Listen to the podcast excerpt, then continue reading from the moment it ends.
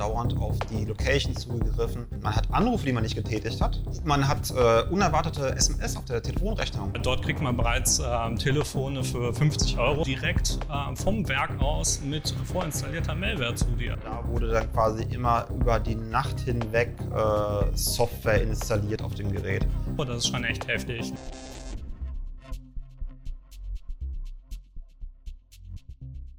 Herzlich willkommen zum Techie Table 09. Heute mit dem Thema Billig-Smartphones. Ähm, wir sind wieder am Gedata Campus unterwegs, heute etwas gemütlicher gehalten. Neben mir sitzt der Alexander Burris. Hallo Alex. Hallo Stefan. Ähm, mein Name ist Stefan Decker und äh, wir beide sind im Mobile Research Team unterwegs und beschäftigen uns äh, alltäglich mit dem Thema Android-Malware und generell ähm, Smartphones und dem Mobile-Markt. Ähm, unsere Kollegen haben uns was vorbereitet, ein paar Zettel mit an die Hand gegeben und ähm, da starten wir direkt mal. Ähm, ich habe die Ehre, den ersten Zettel zu ziehen. Ähm, Bezugsorte Orte für betroffene Geräte. Alex, was meinst du denn? Wo kriegt man denn so ein billiges Smartphone her? Die meisten Kunden, die sich bei mir gemeldet haben in den letzten Jahren, hatten die Geräte über Amazon bestellt. Wobei dann halt nicht bei Amazon selber, sondern halt bei den Marketplace-Händlern bei Amazon. Das ist halt immer eine große Falle gewesen. Die Leute kaufen das Telefon, wundern sich dann, dass der Versand nicht zwei Tage, sondern irgendwie einen Monat dauert vielleicht. Aber dann kriegen dann ihr Telefon, was dann meistens sehr billig war. Ähm, man kriegt natürlich die Geräte auch bei, bei Wish. Man kann die direkt importieren bei ganz anderen Plattformen, die es da gibt. Ähm, relativ viele Händler gab es in den letzten Jahren, die quasi darauf sich spezialisiert haben, aus Asien Geräte zu importieren, die quasi einmal vorzubereiten für den europäischen Markt und dann selber zu verkaufen in kleinen Online-Stores. Ähm, das wären die, die ersten, die mir einfallen würden. Hast du noch eine, die ich vergessen habe? So direkt jetzt nicht. Ähm, allerdings äh, ist es halt auch krass. Ähm, wir hatten in der Vorbereitung schon mal nachgeschaut, ähm, ab welcher Preiskategorie die so beginnen. Und äh, dort kriegt man bereits äh, Telefone für 50 Euro. Das ist schon echt heftig. Ne? Aber ähm, warum das jetzt ein Problem für beispielsweise die Großmutter oder die Schwiegereltern ist oder das kleine Kind, was vielleicht das erste Smartphone bekommt, äh, da werden wir jetzt gleich mal weiter einsteigen. Könnte passend dazu die zweite Karte ziehen. Ja, äh, gerne. Anzeichen für vorinstallierte Malware. Wir wollen ja über Malware reden. Was ist denn vorinstallierte Malware, Stefan? Und was sind die Anzeichen? Ja, ähm, wie du es ja gerade schon vorweggenommen hast, äh, manche Smartphones kommen direkt äh, vom Werk aus mit vorinstallierter Malware zu dir. Das heißt, wenn du ein billiges Smartphone bestellst, kann es auch passieren, dass du ein Gerät bekommst mit der vorinstallierten Malware. Ähm, das merkt man so ähm, relativ schlecht. Ähm, man hat so ein paar Anzeichen, woran man das ausmachen kann. Ähm, das ist zum einen, äh, dass äh, vielleicht die Banking-App sagt, äh, das Gerät sei geroutet äh, und ähm, die Banking-App lässt sich nicht vernünftig installieren. Oder äh, man stellt fest, man hat das Gerät einen Tag im Betrieb und auf einmal fangen ganz viele Apps an, sich automatisch zu installieren, äh, die man gar nicht installieren wollte. Ähm, Alex, hast du noch ein paar Anzeichen, die wir mitgeben können? Hm, ich würde noch kurz einhaken. Du hast gesagt, ab Werk installiert. Das hatten, wir haben vermutet an manchen Stellen, aber wir können das nicht immer genau sagen. Also wenn jetzt so ein Gerät produziert wird in irgendeiner Fabrik, bis es den, die Hände des Empfängers erreicht, vergeht eine ganze Menge Zeit. Und das äh, geht durch die Hände von irgendwelchen Menschen, die im Lager arbeiten. Es geht durch Hände, durch Hände von Menschen, die im Vertrieb arbeiten. Ähm, das geht vielleicht durch die Hände von äh, Transportdienstleistern, von mehreren, dann von Lagerhalle zu Lagerhalle. Das geht ähm, dann vielleicht in die Hände von Menschen, die das vorbereiten für den europäischen Markt, wie so ein Zwischenhändler zum Beispiel, bis es dann quasi bei dir am Ende ankommt, wenn du es gekauft hast. Und wir wissen zum Beispiel von ähm, Angriffen auf ähm, Point-of-Sales-Terminals, dass die in Lagerhallen passiert sind. Also da ist auch nicht auszuschließen, dass zum Beispiel mal so eine Charge Telefone in irgendeiner Lagerhalle nachts manipuliert worden ist. Vielleicht wurde dem Enden, der, End, der Endperson in der Qualitätssicherung äh, Geld zugesteckt, dass die quasi Software nachinstalliert. Oder vielleicht wurde auch die Firma kompromittiert und halt Software eingespielt in deren Firmensystem. Also da gibt es halt viele Möglichkeiten. Und Anzeichen hast du schon gute genannt gerade. Definitiv. Wir haben unerwartetes Verhalten. Das Telefon am nächsten Morgen hat neue Spiele drauf, die man gar nicht installiert hat und vielleicht sind sie auch in der falschen Sprache. Ähm, oder der Akku ist immer sofort leer, weil das Telefon die ganze Zeit arbeitet. Vielleicht bei der Schwiegermutter gar nicht schlecht. Ja, wenn aber dann der Schwiegervater kommt und sagt, ähm, du, die äh, Online-Banking-App der Sparkasse geht gar nicht, weil die sagt, das Telefon ist geroutet. Also den Fall hatten wir zum Beispiel auch. Ähm, und denkst ich habe mein Telefon gar nicht geroutet, was, was meldet sich denn da? Das ist auch schon mal ein Zeichen, dass das Telefon, Telefon im Vorfeld vielleicht in den falschen Händen gewesen ist. Da sollte man sofort dann halt da die ersten Warnglocken läuten hören. Ähm, anderes Anzeichen, das wir auch schon hatten, wir hatten eine Twitter-App mit äh, nicht zwei, sondern drei Ts in der Mitte Twitter. Das heißt, auch mal die Person hat zwei Twitter, zweimal Twitter auf dem Telefon und die eine App funktioniert aber auch nicht richtig. Beziehungsweise zweimal Facebook auf dem Telefon. Ähm, und spätestens, wenn solche Apps vorinstalliert sind, sollte man sich auch mal Gedanken machen. Ähm, wir haben ja auch zwei Smartphones mitgebracht. Du hast dort eins liegen. Ähm, ich habe noch die Verpackung hier bei mir. Das ist aus unserem Fundus.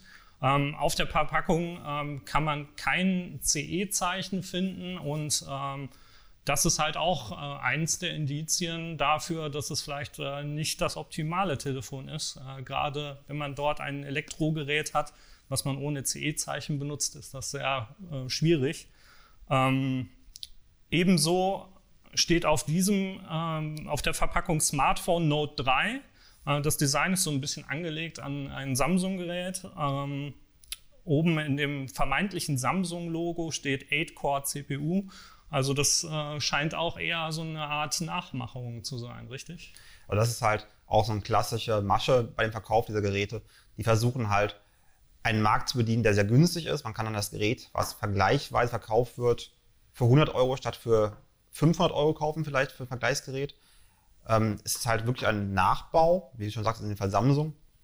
Es ist kein offizielles Gerät.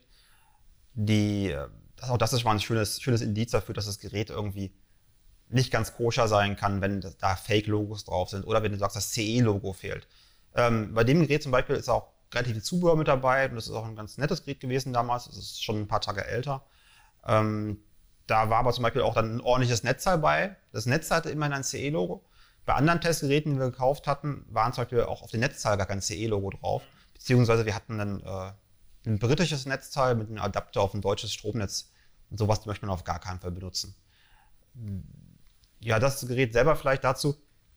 Das müsste sogar das gewesen sein mit der Twitter-App, von der ich gerade geredet habe. Und da wurde dann quasi immer über die Nacht hinweg äh, Software installiert auf dem Gerät, sodass man jeden Morgen wie vier, fünf Apps löschen musste. Ist ein sehr lukratives Geschäftsmodell für den Betreiber, der dahinter steckt, weil der quasi dann, so wenn man Werbung hat bei YouTube, beim normalen Surfen, Internet immer Werbung eingeblendet wird, verdient man halt nicht nur Werbung, wenn man draufklickt, sondern man kann auch Geld verdienen, wenn man Werbung hat, die Software installiert. Und wenn er quasi diesen Werbeschritt überspringt, aber nur Software installiert direkt irgendwo bei dir, kriegt er halt pro installierter Software ein schönes extra Einkommen und kann sich so halt das günstige Gerät im zweiten Schritt refinanzieren. Ja, also ähm, es liegt ziemlich wertig doch noch in der Hand und fühlt sich auch so an. Ähm, allerdings kommt es da ja im größten Teil auf die inneren Werte an. Ja, die, äh, das ist auch so eine äh, Sache. Ich glaube, du hast Du hast in der Recherche dich mit äh, Wish auseinandergesetzt. Ähm, du hast auch Sachen gefunden, wo die inneren Werte nicht mit den äußeren übereinstimmten, ne? Genau, äh, dort waren teilweise, ähm, was weiß ich, 10, 12 äh, CPUs angegeben und es war im Prinzip nur einer drin. Ähm, sowas war halt auch der Fall und ähm, ja, gerade solche Sachen, da sollte man ziemlich drauf acht geben. Ähm, wo du gerade Wish erwähnst, äh, ebenso wenn man unter Amazon unterwegs ist, ähm, kann man auch sehr gut darauf achten, was so in den Kommentaren steht, ähm, in den Rezensionen steht. Ähm, dort steht manchmal auch drin, irgendwie meine Banking-App lässt, lässt sich nicht installieren, das hatten wir eben schon erwähnt. Ähm, oder äh, dass sogar ein Virus drauf gefunden wurde von einer Antivirensoftware zum Beispiel.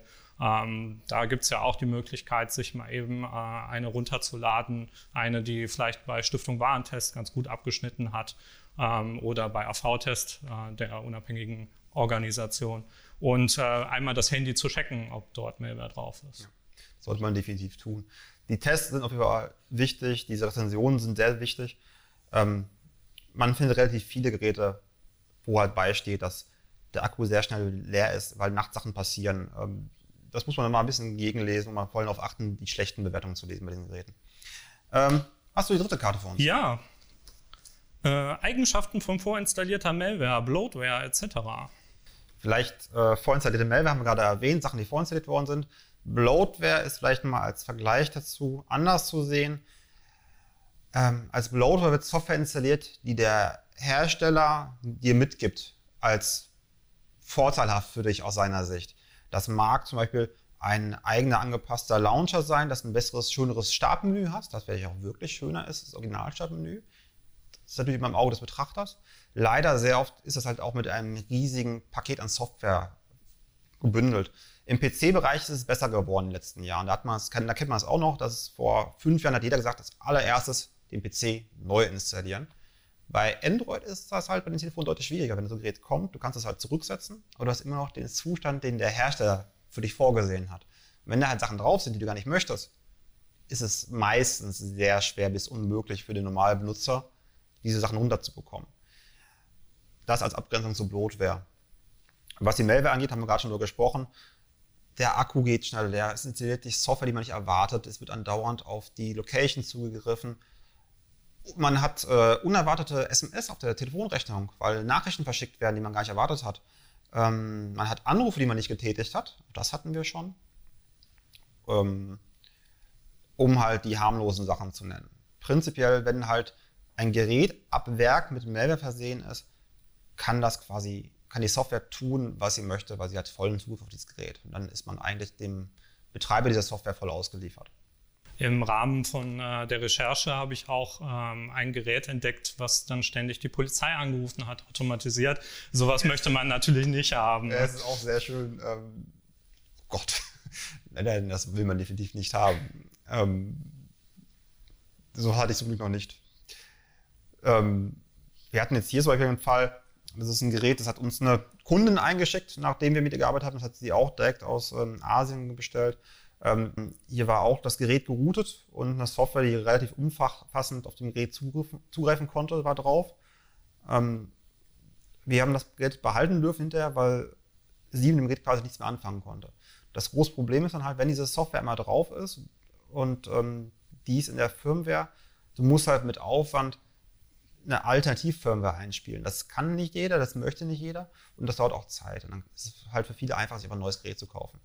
Ähm, wenn jetzt diese Bloatware oder die Malware, die vorhin installierte, äh, eh Teil der Systemsoftware ist, dann kriegst du sie eh nicht weg. Dann kannst du halt so viel zurücksetzen, wie du möchtest. Dann muss halt, muss halt Druck ausgeübt werden auf den Hersteller, dass er quasi eine neue Softwareversion online stellt. Es gab den Fall vor zwei Jahren, da hat das, ich glaube sogar das BSI, Druck gemacht auf den einen Hersteller, dass die quasi eine neue Version online gestellt haben in ihrer Firmware und dann konnten die betroffenen Kunden halt updaten. Wie viele das gemacht haben, ist dann die nächste Frage. Ja, gerade auch, das ist ja ähm, mit einem gewissen Kenntnisstand äh, für die Technik äh, verbunden und das macht wahrscheinlich auch nicht der Autonomalverbraucher, der jetzt, was weiß ich, seinem Kind oder seiner Schwiegermutter oder der Oma ähm, ein äh, relativ günstiges Smartphone in die Hand drückt. Gerade die technikaffinen Benutzer kaufen halt auch eher dann ein besseres Gerät und holen sich nicht ähm, das billigste, was halt irgendwie meistens eh die Leistungsdaten hat. Vielleicht an der Stelle abzugrenzen. Es gibt ja mehrere von den größten chinesischen Herstellern, die am Anfang auch betroffen waren. Das lag aber nie an den Herstellern selber, sondern es lag halt immer an ähm, den Zwischenhändlern. Ähm, die haben also jetzt meistens ein sehr, sehr gutes Geld-Leistungsspektrum, in dem sie sich bewegen. Wenn aber dann der Zwischenhändler das Gerät für den europäischen Markt vorbereitet, weil das Gerät zum Beispiel keine Google Play Store Services installiert hat, ähm, ist das halt ein Riesenproblem. Und das ist gerade in der heutigen Zeit, wo wir ähm, auf Warn-Apps angewiesen sind teilweise, die halt ohne Play Store Services nicht laufen, ein sehr relevanter Punkt. Und wenn ich das, nicht, das Gerät nicht selber vorbereiten kann, muss das der Zwischenhändler tun eventuell. Die Folgen dahinter sind nochmal spannend, weil die Services nicht laufen, habe ich vielleicht keinen Google Play Store, das ist das eine. Ähm, kann dann irgendwie Apps nicht benutzen, okay. Aber ich habe auch gar keinen Support. Also wenn mein Gerät kaputt geht, und ich möchte dann mit dem Hersteller in Kontakt treten. Er sagt, ist, ja, danke für die Info, aber das Gerät verkaufen wir gar nicht im deutschen Markt. Wo ist das denn her? Wenn er überhaupt antwortet. Ähm, ist das schon mal schwierig. Und dann, wenn sie antworten, ist dann leider die Erfahrung, ist halt so der Gewährleistung, wie wir sie in Deutschland kennen, jetzt in, Beispiel beim chinesischen Hersteller nicht unbedingt gegeben. Und dann, ähm, wenn die kulant sind, was sie auch schon mal oft sind, dauert das einfach, weil dann wird dann ein Gerät hin und her geschickt und der Postweg nach China hin zurück dauert auch entsprechend lange, ist man halt teilweise wochenlang, monatelang ohne sein Gerät. Und da ist dann meine Erfahrung von unseren Kunden, mit denen ich Kontakt hatte, dass die halt dann eher sich ein neues Gerät zulegen, weil die alle auf diesen Stress keine Lust haben. Ich gehe zur nächsten Karte. Gerne.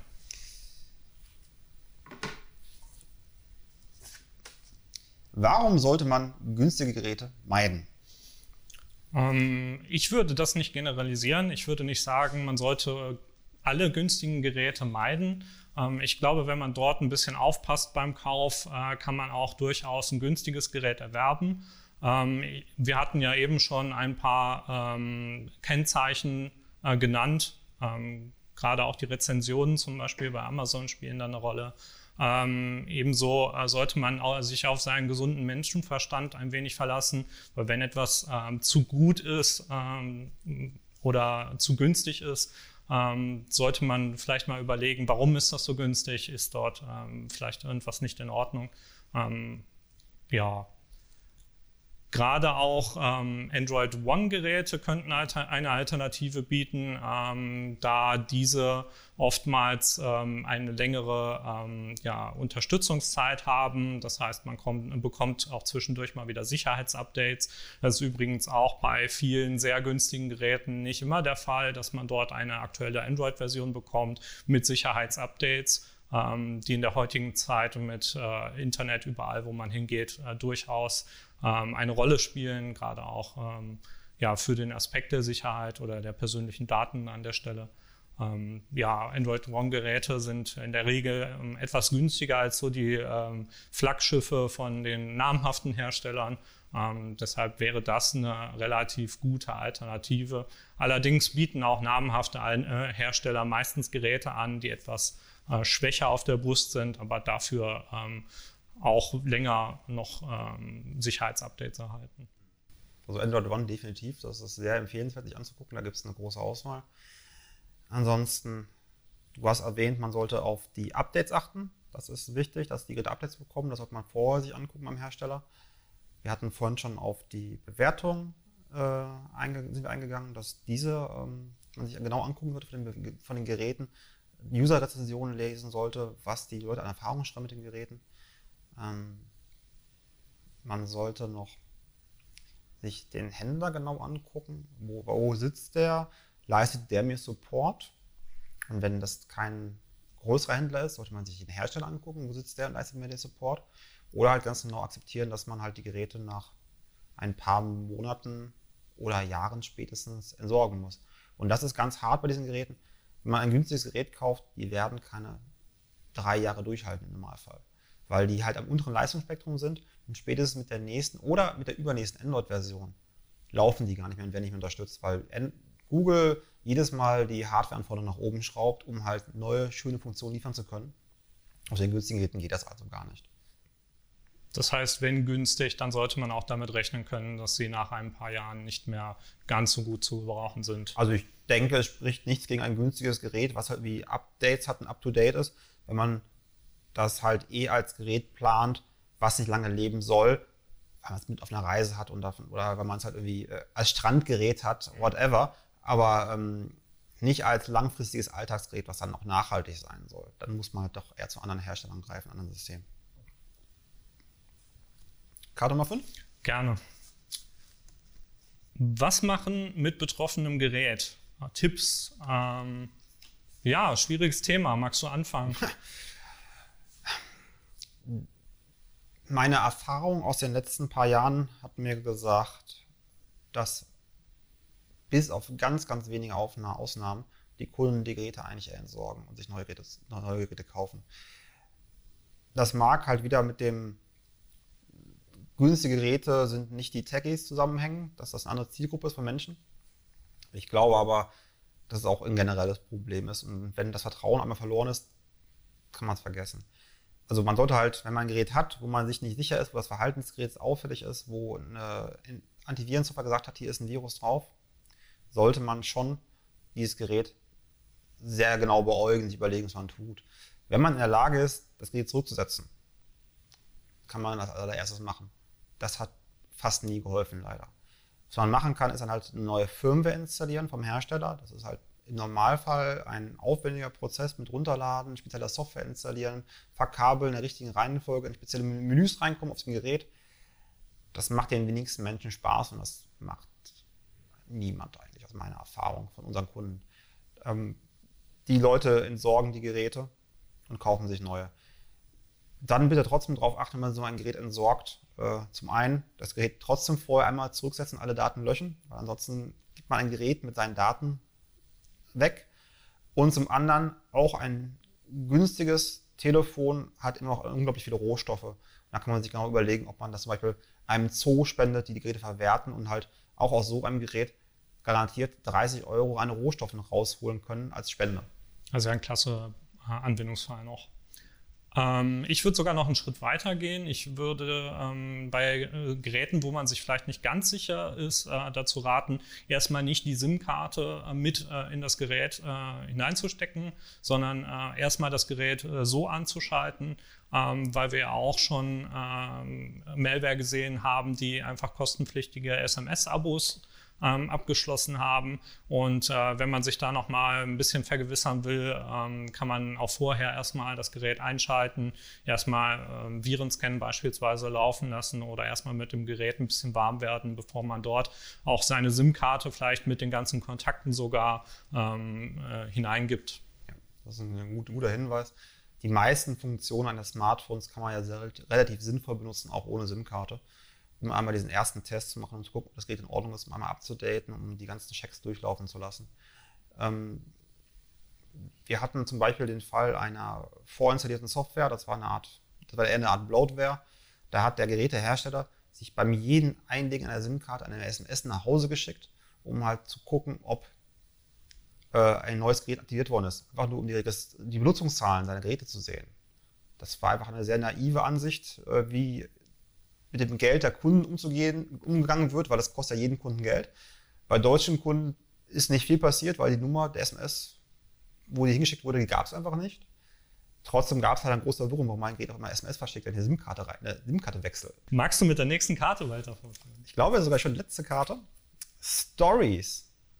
Ja, einige haben wir ja schon genannt. Ähm, meine Lieblingsstory ist mit Sicherheit die, ähm, wo das Handy selbstständig andauernd die Polizei anruft. Ich stelle mir das sehr, sehr witzig vor, gerade am Mittagstisch zu sitzen und äh, auf einmal ähm, kommt die Polizeistimme aus deinem Gerät. Ähm, was ist so dein Favorite gewesen in der gesamten Zeit, die wir jetzt äh, diese Situation haben? Das war keine echte Story, die ich erlebt habe. Das war ein Kommentar eines Users in einem Forum. Ähm, da hatte jemand, da war ganz eine Unterhaltung, das war ein Hackerforum zu diesem Thema vorinstallierte Software. Und dann schrieb da eine Hacker, warum denn nicht einfach mal dem Vorarbeiter in dem Werk 1000 Euro zustecken, dass er die Software installiert? Und dann schrieb der andere, das wäre eine sehr schöne Idee. Und mit diesem Mindset, also hätte er könnte auch sofort anfangen, mit ihm im Team mitzuarbeiten, weil äh, da hätte er schon die richtigen Gedanken. Das war ein öffentliches Forum. Das fand ich also auch sportlich damals, die Diskussion. Ähm, kann man leider halt auch sehen, dass die Entwicklung da halt auch weitergeht und Leute daran arbeiten. Ähm, also, ja, prinzipiell am spannendsten fand ich halt die Nachfragen von Menschen, die mich erreicht haben, dass die, Geräte hatten, wo jeden Morgen halt Spiele drauf waren, die sie selber nicht installiert haben und die Leute sich teilweise selbst in Frage gestellt haben, ob sie quasi nachts im Schlafwandeln ihr Telefon benutzen oder ob irgendwas anderes in Frage kommt. Und war es schön, sie beruhigen zu können, dass sie da nicht nachts am Telefon im Halbschlaf Sachen installieren. Ich denke, das ist eigentlich das Schönste gewesen in der Hinsicht, weil man auch wirklich Leuten helfen konnte. Jo, und damit wären wir auch schon durch. Dem Tech Table Nummer 9. Ich ähm, hoffe, es hat euch gefallen und äh, schaut auch mal nächsten Monat wieder rein, mit Nummer 10. Abschalten.